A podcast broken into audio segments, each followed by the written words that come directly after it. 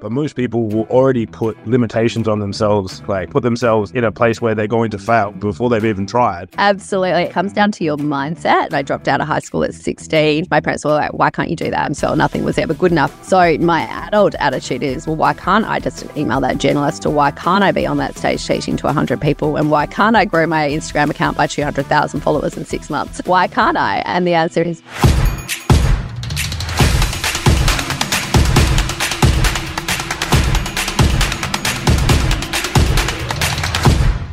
Ladies and gentlemen, welcome to the Kim Barrett Show. I am your host, Kim Barrett, and today we are joined by the amazing Nikki Milne from Perth Collective PR, uh, amazing uh, PR social strategy specialist. Now, if you're someone who wants to grow your business, leverage PR, and also social media in the right way, this is an episode you will not want to miss. And of course, we can help you with your paid ads. Head over to our free Facebook group, www.joinmygroup.com.au, where you can join and we'll get everything you need and more. But until then, let's jump into the show. Nikki, thank you so much for joining us today. Really appreciate you making the time. Thank you for having me. I'm a big fan of the show, so it's nice to be on the other end of um, the show and actually having a chat with you. Yeah, no, absolute pleasure. Great to have you here. And uh, I always like to uh, start the podcast off the same way every time, which is uh, for those that won't that don't already know you. If I met you at a party and we were chatting, and I said to you, Nikki, what is it that you actually do? What's your go-to answer? Uh, I am a marketing and PR expert that helps people organically reach their ideal client. And look, I always, it's always funny when I say it because I was like, the marketing and PR people, they surely they're going to nail it because it's like sometimes people are, ooh, ah, and but it's like it just rolls off the tongue for you. So I love that. Yes. And I try not to confuse people too much because the more I expand on that sentence, the more people go, yeah, I don't understand what you do. So I keep it short and sharp, and then they go, oh, okay, I can comprehend that logically. yeah, no, I uh, I love it. It's a it's a great explanation, and and it's also so important as you mentioned, like organically, because like a lot of people. There's like you know there's organic strategies and there's there's paid strategies and um, I'm a big lover of the paid strategies just because I'm like much much lazier than you to figure things out. You you like I'm figuring out you figure out all the nuances of the strategies to make it work, and I'm just like if I can put some money on it and make it go, like yes, that's that's my goal. So, what do you kind of see work these days for uh for organic? Because some people around the world spout that organic is dead. Other people are like, well, you know, if you've got the right strategy and the right approach, it works. Like, what are you seeing work for yourself and and your clients? And I I think this is uh, what the whole way along. So winding back a little bit, I was a hairdresser that owned a hairdressing salon. Um, in my previous career, I sold that with always a passion of doing marketing. Uh, but I had no marketing degree, and I sure as hell couldn't have got a job at the time because I had nothing that proved that I could market people's businesses. So I launched a business called the Perth Collective. It was aimed to help women in business uh, grow through organic marketing strategies. And one of the first things I did within eight weeks is throw a huge event. Now, that event obviously was a little bit of a risk because if I didn't sell a ticket to it, I was suddenly out for, I think it was $12,000 back in the day. Um, but fortunately, I had 200 people attend that. The amount of publicity and um, brand awareness and credibility it gave me almost instantly within eight weeks. I was there to be serious and taken seriously. Um, so that was a phenomenal strategy. And to this point that I still use it today. So only maybe six weeks ago, I did a big masterclass day. Again, 100 plus business owners attend. Um, it's a lot more educational these days. But again, it created the same buzz. The media come and took photos of everyone attending. It was in the paper. It went, you know, quite viral on social media. So uh, though events are a big risk financially or potentially, if you can actually figure out a strategy to make them work. I honestly think that is one of the better strategies, organic wise, to instantly get you in front of your ideal client, gather a huge amount of brand awareness, and create so much buzz around your brand. Mm. And now, with that, like on top of that, obviously, you don't just throw an event together and the media turn up and take photos and, and it goes everywhere. What's um what are some of the things that you found over time that have kind of helped for that? Obviously, I know you build great relationships with people, and you know that co- compounds over time. But if someone was to put together an event and try and work on something like that, what are what are the steps that they need to put in place to be ready to be able to, to bring that sort of attention in? Yeah, well, from the media's point of view, they will uh, generally now they don't with me because they know my caliber of clients that attend and the people who attend my events. But certainly in the early name days, they wanted guest lists. They want to know who the top five influential people that are attending. And they're usually people that have a community standpoint as well as potentially something in a digital space as in social media or TikTok or something like that. Originally, they weren't interested. Actually, the media, traditional media, really shied away from your influencers um, and any social media people, and they looked for community based uh, people that were influential. But in today's world, they couldn't afford it. So now they look for influencers as well. So probably one of the biggest tips would be go and find five key people, even if you have to pay them to attend your event and pay them to actually be there shouting out about your event, whether it be on social media, on a blog, or whatever, because that will give your event credibility in uh, hopefully your ideal clients eyes, but also in the media's eyes. So probably the biggest thing is to make sure you stack it at the start with five key people that are known outside of your smaller circle. That's great feedback. Yeah, I wish I did that. When I, I did a um, a big event just before COVID called Certified Ballers Live, and I got Mark Bouris in and like spent like stupid amount of of money on the event, which was great. Unfortunately, it happened like my goal was to sell into another event not long after, but we had COVID like hit yeah. after. So it kind of ruined my sales plans um, from that perspective. So that was great. But yeah, we um yeah, stupidly did. That. Yeah. That was such a figure. And I was so disappointed I couldn't go, but I didn't really know a lot about your brand at that stage. So I think that's the other thing as well you can't just throw an event. That sounds very easy and short sighted of me to say an event, but you have to have like an eight to 10 week strategy before and then an eight week strategy after of what you're going to sell. So the event really is the key catalyst, but either side of it, you need to build out campaigns to leverage. Um, and like you're saying, unfortunately, that was taken away with from you with the COVID situation. But I do an event, and then so my most recent one, I did an event. I launched an online course, knowing full well that people at that event would get hooked on my content. And then hopefully uh, there was an offer that they had to take up within 48 hours to sign up to a brand amplifier course. Um, and I think I had 20 people sign up, but it was $1,000 each. So that was $20,000 I made additionally off the back of that one event. Yeah. And I, I definitely, now knowing all the things I know and, you know, having, uh, uh, friends and and people like you that I know that I would be able to go actually okay great if I was going to do it again I would do so many things different because like we we put on as I said it was a great event. It was at Optus.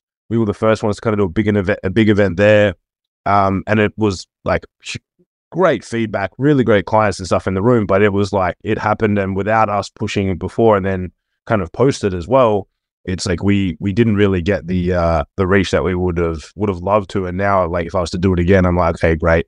I know what I would do completely differently uh, from that perspective.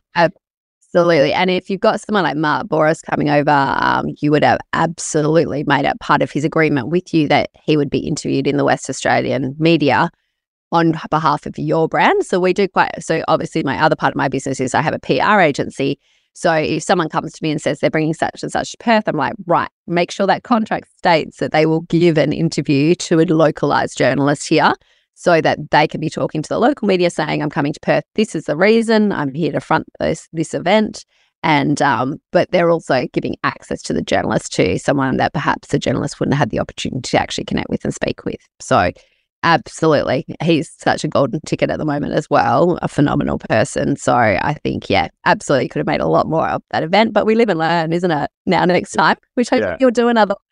yeah. I was like, look, I, yeah. I, I pulled some some some good parts about of uh of the event out of it, and some things like again, say knowing that you know it's it's hard to know, and sometimes it's quite hard to negotiate. And I was like, I remember at the time, I think he's changed a bit now, but he wouldn't do interviews on anyone else's podcast because he was launching the Mentor podcast.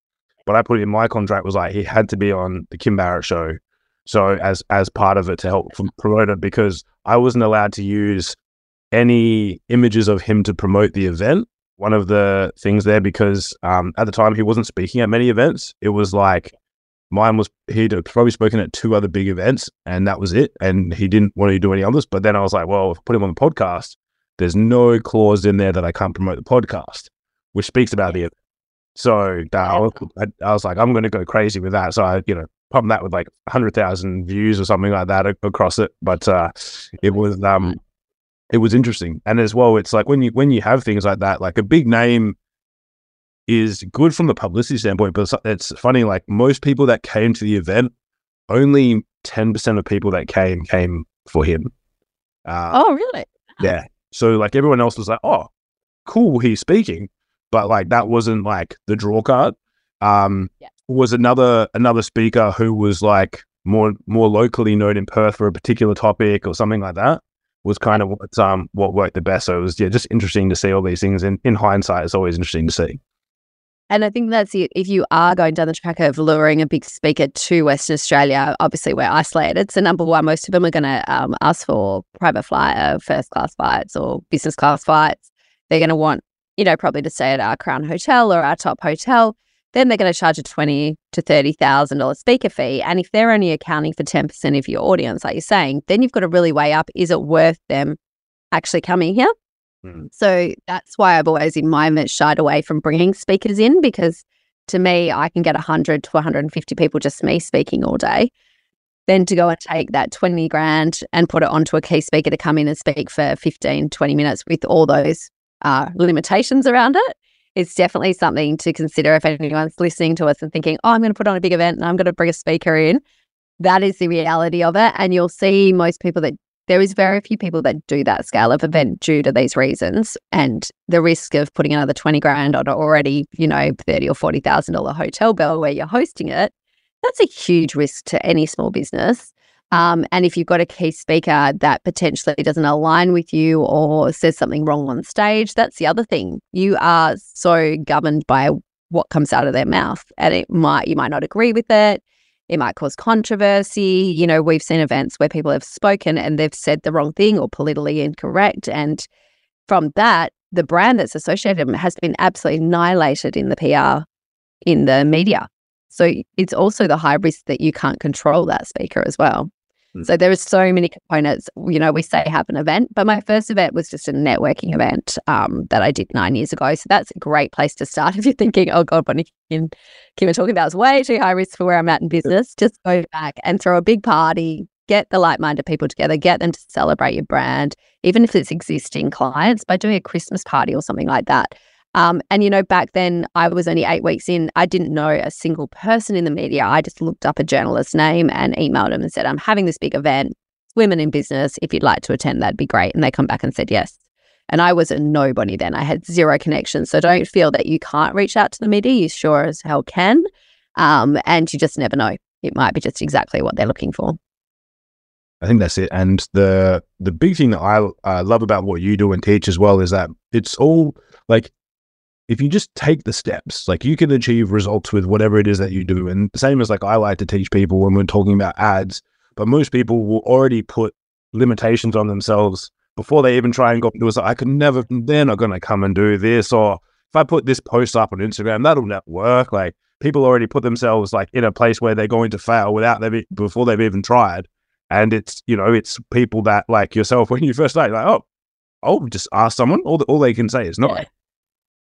Absolutely. It's mindset. It comes down to your mindset. And I feel like I've been determined my whole life. And I dropped out of high school at 16. And I was very much, my parents were like, why can't you do that? You should do that. You know, nothing, I grew up with parents where I've sometimes felt nothing was ever good enough. But in saying time, it gave me so much resilience because I was like, well, why can't I do that?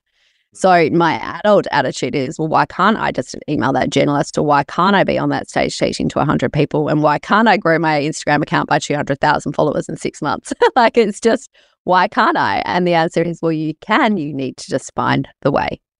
That's it. And I think it's it's funny as you, you say that. It's like where you can be, like if you're held to a high standard where you feel like sometimes it might not be good enough, but it also pushes you to to strive, right? Like I remember one time I came home and I was like, got 85% in a test when I was in like year seven to my dad. And he's like, what happened to the other 15%? And I was like, yeah, I got 85%. Like, come on.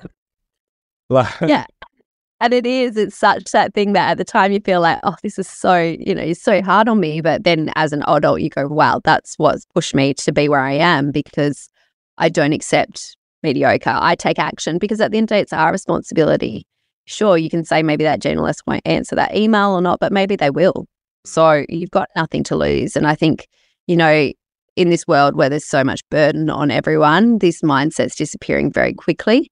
So the people that do have it are shining more so than ever because everyone is very much, um, you know, interest rates and business is hard and COVID and all the rest of it.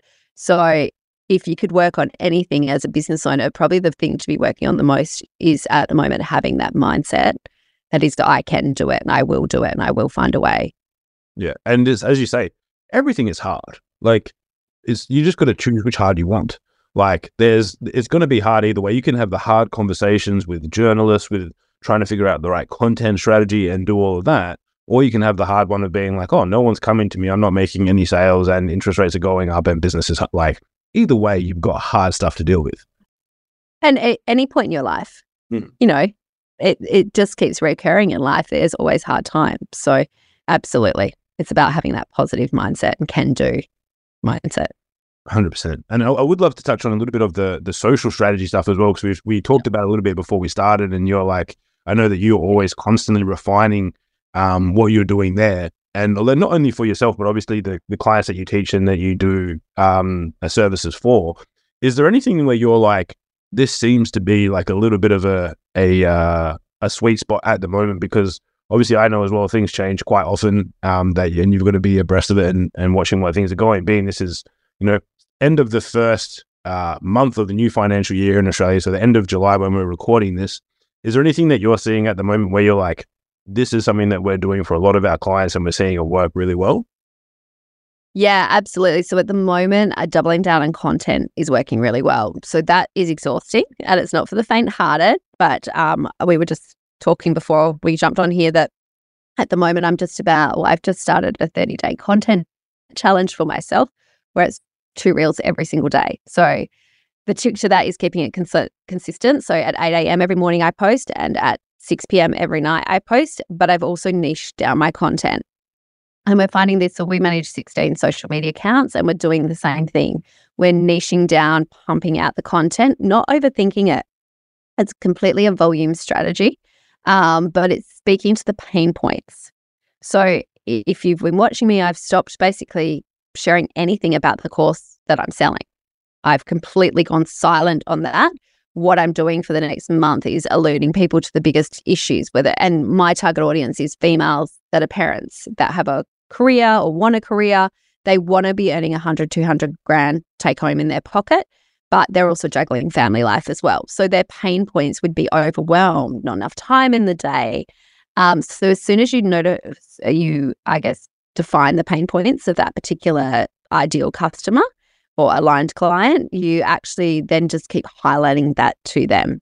So then they become aware that you can provide the solution. And that is when you obviously step in and provide the solution. So definitely uh, increasing content if you want to see growth. It's a volume strategy. The more you post, the more chances are you're going to be seen. And what, as you mentioned, they're like, you know, not make, not being precious about it and focusing on that.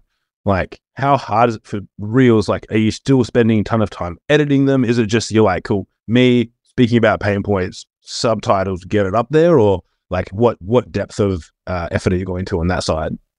It's funny you asked this this morning. I worked out a reel, and honestly, I reckon it was eight seconds, and I was like, "That's really quick." but basically, I come in here and to my studio on Monday, and I just walk around my studio doing what I normally do every day. And I just have a camera set up recording me doing that. So I might get half an hour footage of me going about my day. I then chop that up into like five seconds or 10 second little reels, uh, lengths of video. So they call it B roll, so backup roll. Um, and then I literally chuck some text over it and find a trending audio. And I have a rule with myself that it's one of the first three or four um, audios that come up when I scroll through reels because otherwise you get in a tangent and you start looking and looking and looking and all of a sudden you're 10 reels in you're like oh god i forgot about the music i'm trying to find. So i literally look at the first two or three that organically shows up on my instagram algorithm and i will use one of those first two or three and just bang it out. So the trick is not to overthink it have some general content don't even worry about what that content really looks like and then chuck some text over the top of it and share it And the other strategy is to put the call to action at the end of your caption. So you'll notice on my content, I will put a little bit of information about their pain points, appeal to them. Um, and we call agitate it. So we agitate the problem a little bit. And then we will, I'll actually put a line and say, you know, if you're, I've got a chat GTP freebie at the moment. So if you want marketing made easy, comment freebie below that's triggered by ManyChats, um, a little DM into their message, and I'll send you the freebie. Um, and so that's enabled my email list is growing at around 500 to 1,000 people a week at the moment with that strategy. Nice. And that's all just from your content, they're all coming through there. Yeah. And I kind of felt like I was hammering it a bit because I've been on this chat GP freebie for about four weeks now. Um, but every day I'm getting probably another 15 to 50, even to 100 signups for this chat GPT freebie. It hasn't actually wavered. So obviously that's part of nailing your lead magnet. But it's also appealing to my ideal client because by using ChatGPT, it's going to shorten their marketing, reduce overwhelm, all the key things that they're worried about and their pain points. This is actually going to help. So even though you think you're hammering something, you've got to remember that only maybe two or 3% of your audience is actually seeing it. So they might not have seen my last six reels, but then they see that one reel and see the call to action, which is comment freebie to get the freebie. And they've obviously commented. So I think that's really important. We've got to remember that only, you know, one to two, 3% actually see each piece of content. And that's not a lot. So don't be afraid to rinse and repeat. And then one reel I did like four days ago has kind of gone to 15,000. Today, I will literally just repost that again with different audio and a different cover. Mm, nice. But you don't have to. And I've seen people doing, I'm a big watcher of people in the US at the moment doing this, and they will do that. And then the next time it might go to a million, that particular reel. Don't feel you have to reinvent the content. The other thing I did that was, well, and then yes. Yeah. So go back and drop your statistics to the last two years of posts and the t- last two years of reels and screenshot your top nine and then convert them into reels. So use exactly the same words. You can even use the same caption, um, but convert them into reels. Love that. So uh, that is a real, you don't need to be inventing constantly and coming up with new content constantly. Use what's worked previously in the last two years. Look at that. What's the theme in it? What's the message in it? Um, and that will absolutely help you on your way to creating on content that's really going to resonate with what you're doing. I love that. And have you just found that that style of content we're talking about, like text over B roll versus like, because for, example, me, I've always been posting like me speaking content because I do so much of it, podcasts and things like that. And I use that so much. But I'm seeing yourself and, and a lot of other people where they're just going like B roll text over the top and, you know, getting much better results than me. So, like, is I'm assuming Absolutely. And I did that too. I went down the speaking track. I had Ashley um, from How Media come and film my whole masterclass and got the content back. And I was like, yeah. And then I was like, I don't know about this. I have a gut feeling that it's just not resonating with people. And then again, watching everyone in the US, they're just using B roll with text over it. So I've flipped to that, which is so much quicker, so much easier. And you don't overthink it. You don't have to edit it. You don't have to put captions on it. And I'm just whacking it out. So I'm getting it out probably double the amount of content because I'm not having to do all that back end stuff. So, and it's actually going a lot more viral than when I was actually putting all that effort into it. I know, stupid us trying to give people value and put all this effort into it. And then it's just like, you know, simple stuff, I think simple value giving, but like. totally, but I think it's a different stage. So I think this is my theory from diving deep into it in the last six weeks.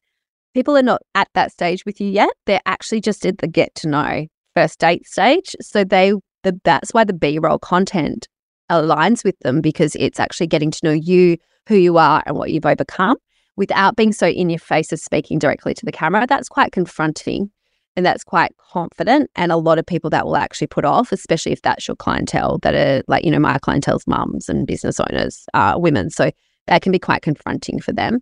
Um, so by backing it off and actually be, being a bit more gentler in my approach, which is the B roll, I'm seeing, seeing a lot more uptake. So it's really interesting. I feel like there's a change in in how we're doing content right now as well on social media. Yeah, I love that. And I think it's very, as you mentioned there, that's real specific and makes sense for like for Facebook, Instagram, and potentially even TikTok. Um, and then I'm thinking because I was like, I've got so much of this content, I want to use it. And I was like, well, look, that's probably going to maybe do me better on YouTube Shorts where people are looking for that sort of content rather than on these platforms. And now I'm just going to go and cancel my whole uh, strategy after this call. How you going? Yeah. Read all my content. We're dating him. We're dating. We're just getting to know each other, what we like, what our biggest problem is. Um, and I feel like that with yours, I don't really know where you started. Mm. So, like, I've got no idea what you did before this. I had no idea your background, where you come from, you know, where you grew up, and all those kind of things. And I think we forget that as business owners, and that's what makes us interesting.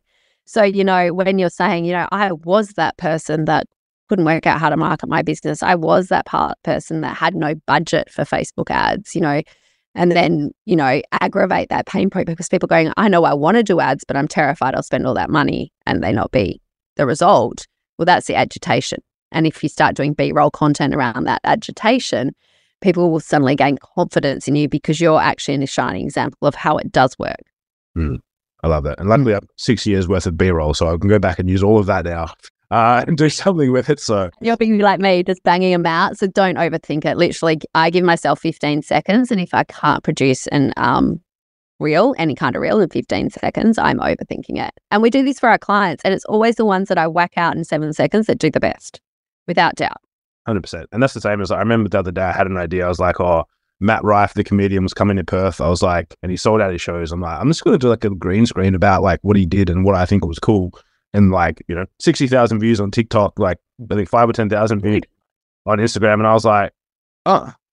And then all my other ones are like, super well like I was like so much thought into them. I'm like, oh, they all suck.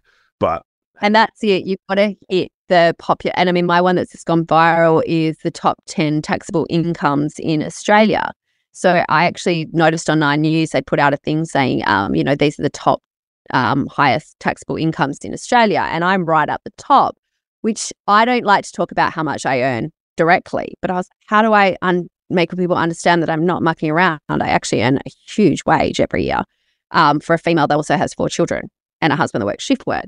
So that for me was a different way of showing that I can be trusted. I know what I'm talking about. And imagine you taking home this income while juggling your family. So I think we've just got to repackage it to suit us as well, because I don't want to come out and say exactly how much I earn each year, but I also need to make people aware that I'm not mucking around. I know what I'm doing. So I think that's a really, you know, we call it clickbait. Yeah. The Matt Rife stuff, clickbait, anything to do with money is clickbait. But if it doesn't align with you that you don't want to disclose how much your business makes, well, then there is other creative ways we can do that. But people will always be curious about how much you make. They will always be curious about a celebrity or something that's a hot topic in the news. So, um, and I think I spoke about it at your event, newsjacking. You can certainly newsjack on social media as well. And yeah. you might need to do that a few times to get the variability. Love that. Now, Nick, I, I, could speak to you about these things all day, uh, so we'll make sure we'll stay on track. but I'd really like to ask a, a, question, which is: Is there anything that I haven't asked you that I should have today?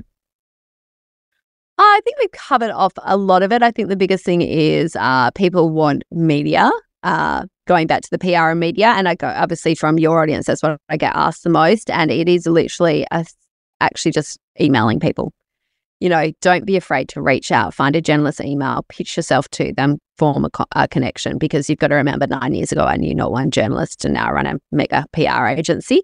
But all that was just taking that first step to email them. So I guess that's probably the most important thing I find for your audience is actually just starting to um, put yourself out there and connect with those journalists.